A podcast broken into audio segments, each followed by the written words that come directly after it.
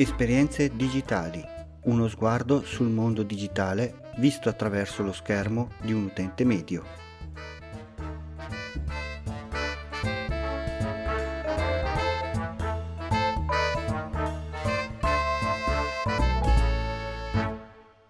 Salve a tutti, benvenuti da Capo Geek e bentrovati alla puntata numero 42 di Esperienze digitali.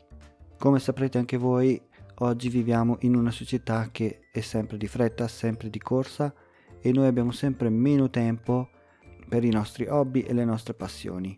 Siamo talmente presi dalla nostra vita e dalle nostre attività che facciamo tutti i giorni, lavoro, casa, guardiamo video, navighiamo su internet e dedichiamo poco tempo alla lettura di libri interessanti. Essendo anch'io uno a cui piacerebbe leggere molto di più di quello che fa, ho cercato di trovare un compromesso che potesse risolvere questo problema. Siccome ho molto tempo libero, o meglio, ho molto tempo per ascoltare, di solito mi ascolto i podcast mentre faccio le mie varie attività allora mi sono chiesto se ci fosse un'applicazione che potesse leggere dei libri al posto mio tramite un lettore per poterli ascoltare direttamente in cuffia. E non sto parlando degli audiolibri letti da qualcun altro già preimpostati ma proprio poter leggere sia articoli sia libri pdf indipendentemente da quale sorgente arrivino. Quindi ho trovato un'applicazione purtroppo solo per Android, almeno per iOS non l'ho ancora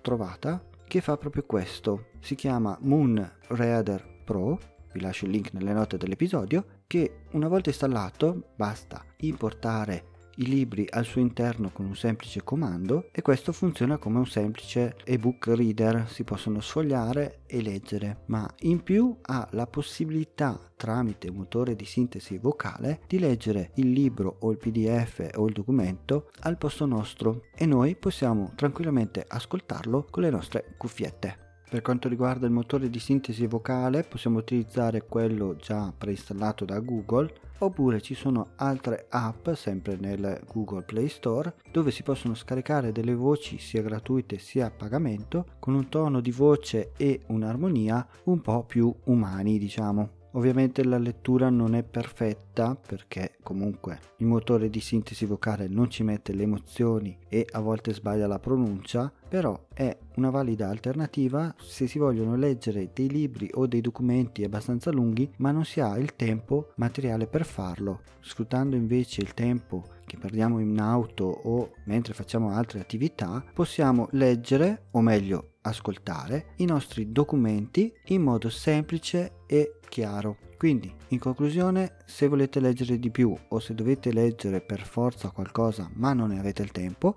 vi consiglio di installare questa applicazione che legge al posto nostro. Prima di salutarvi volevo anche informarvi che oggi ho avuto il primo collegamento via Skype con Luca che ha deciso di iniziare il suo primo podcast e ha pensato bene di contattarmi per quanto riguarda il progetto Creiamo insieme il tuo podcast. E se anche tu vuoi iniziare col tuo primo podcast ma non sai da che parte girarti, puoi contattarmi direttamente su Telegram cercando Capo Geek oppure puoi iscriverti alla chat di esperienze digitali e trovi tutti i link anche nella nuova pagina Facebook dove puoi condividere e commentare tutti gli episodi.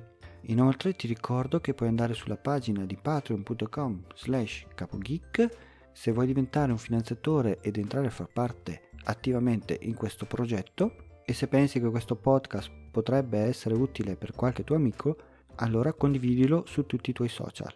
Anche per oggi è tutto, vi saluto con la solita frase che dice sempre mia moglie, anche oggi abbiamo imparato qualcosa, non possiamo morire ignoranti.